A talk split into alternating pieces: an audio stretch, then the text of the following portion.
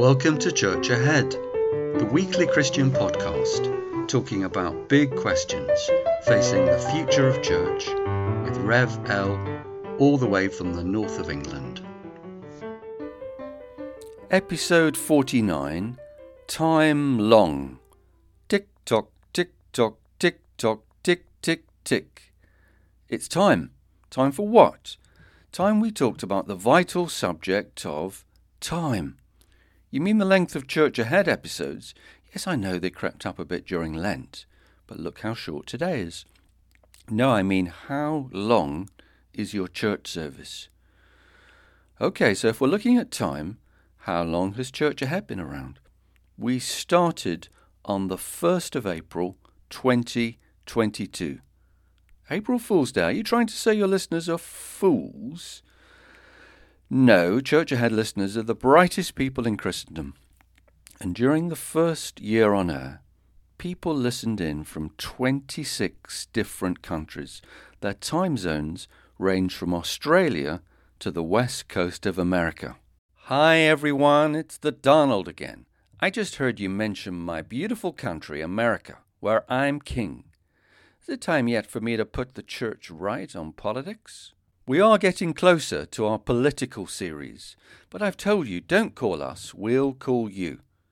Now I think it's time for you to go back to court and time for me to start this new series about time. In the spring of 1993, Henry Faithful, my training vicar, retired, leaving me as curate to run St Michael's White Grass Park, London. The old man was much loved and well trusted, and naturally the people were a bit nervous about this young curate running their services. And also, naturally enough, his departure saw a number of different agendas about how the church should go come out into the open. My agenda was to control the preaching in a more biblical, exegetical way, a bit more like the big preaching box churches in central London, rather than a, than a suburban parish church. So I lined up some of the best evangelical preachers in London and I put in place my own sermon series. I put a lot of work into those sermons and relished my scope to develop things a bit in this area of the church, which for me, as that sort of evangelical, was the most important area of church life. But I soon discovered that something else mattered much more to the people. It was on Pentecost Sunday when I preached my heart out at the morning service to about 200 people. I've always felt in my guts the full force of what church is celebrating at the great Christian festivals. Pumped up with the energy of the day, I set out my vision for how the Spirit had come down in Jerusalem and then the church grew into Europe and in our days expanding all over the world. I thought this was one of the most exciting things I'd ever presented from a pulpit. I suppose I felt pretty pleased with myself. But at the door, on the way out of church after the service, were three people politely queuing up to tell me the same thing. My sermon was 25 minutes long. At St Michael's, we preached for 15 minutes, and they pointed out this is longer than many other churches where preachers are expected to keep to 10 minutes. One middle aged man who'd been at the church for decades was absolutely incandescent. Red in face, spittle flying. I thought he was going to punch me, and this from a mild mannered man with the best of manners. So I walked home with my tail between my legs, knowing that that day I'd been taught an important lesson. People who go to church have an expectation how long things last, and clergy ignore this at their peril.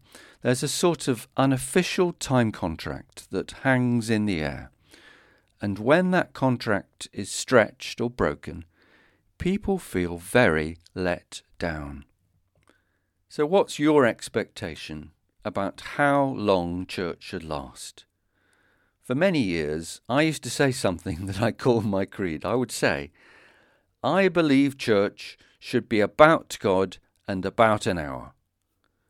some 20 years after my Pentecost Sunday pulpit car crash, you could find me sat in the pews of my local parish church most Sunday mornings, often with my family, feeling okay in church for about an hour.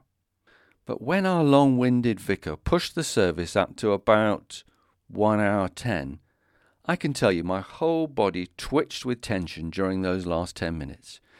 Perhaps during the last five minutes I would hate the vicar and my thoughts would be more murderous than ministerial. It was just ten minutes too much for me. Here is a tale that new preachers are often told to concentrate their minds as they consider the length of their sermons.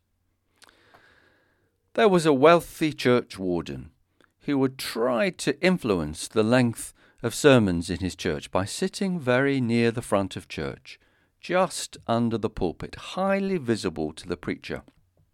And as the preacher mounted the steps of the pulpit, the warden would place a pile of ten one pound coins on the ledge in front of him, ready for the collection. And next to the pile of coins, he placed his watch. Now, for ten minutes during the sermon, the warden would do nothing other than sit and listen. And then on the stroke of ten minutes, he would pick up a coin from the pile and place it in his pocket. And then at eleven minutes, the second coin. And so the actual amount donated would be determined by the sermon length. A 19 minute sermon would get one pound donation. 20 minutes got nothing at all.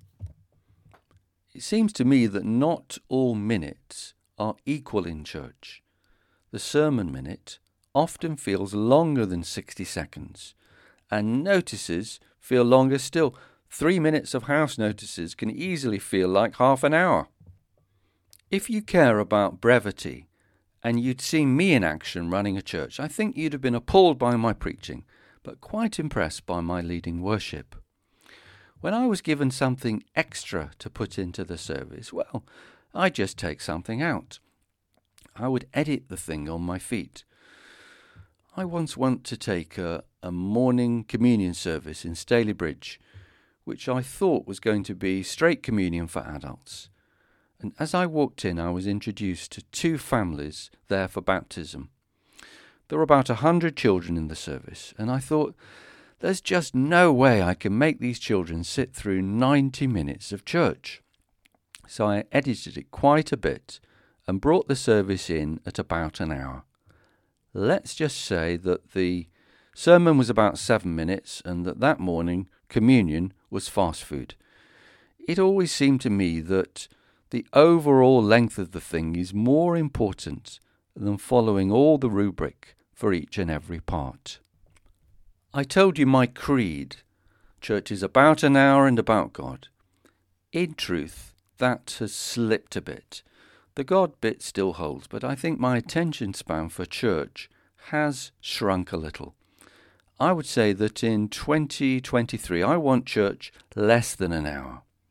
My favourite service type is choral evensong, best of all in the cathedral. It tends to last about 45 to 50 minutes. Happy days. Communion services of about an hour stretch me just a wee bit more than they used to. I struggle with the long, wordy Eucharistic prayers that feel like they were designed for once a year rather than every Sunday. Now, it's next week we're going to talk about how often we go to church. But for today, let's just say I can see a lot of good things in Holy Communion, but I often find it just a bit of a tad too long unless we're in the hands of one of those wonderful Irish Catholic priests who sprint through at 90 miles an hour and it's done in 40 minutes. Watching these liturgical boy racers at work is a bit like watching a long film on a streaming service where you can speed it up by 10% or 25%. Much better. Surely the digital communications revolution has changed us in this department. Blah, blah, TikTok. You don't want me to give you a paragraph of technobabble, do you? but we're just not used to sustained concentration anymore. This stuff has changed our brains. So it's a difficult one. It would be very easy for church to simply dumb down and follow the superficiality of the culture and to lose some of the depth. And I'm well aware that many older people are in no rush to get through church and return to what? Sometimes it's probably right for church to go slow and long.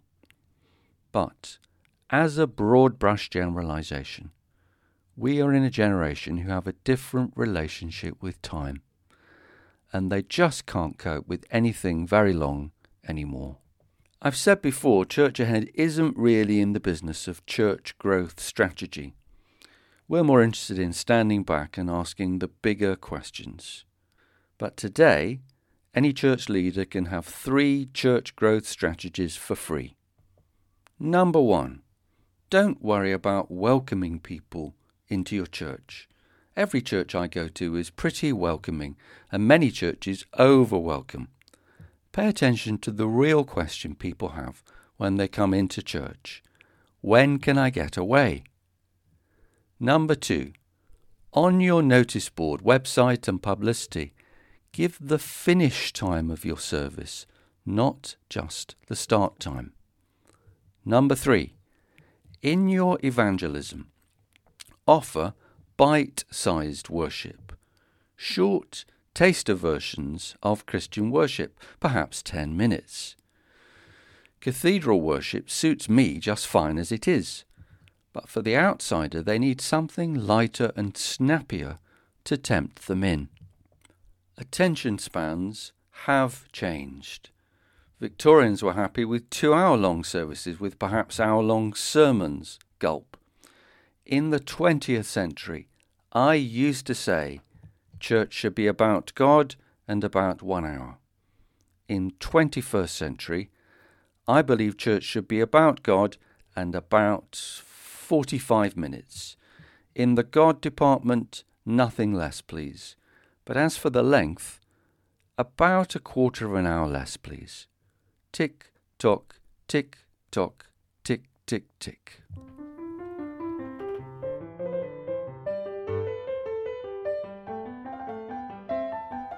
Thank you for listening to episode 49. Next time, how often do you go to church?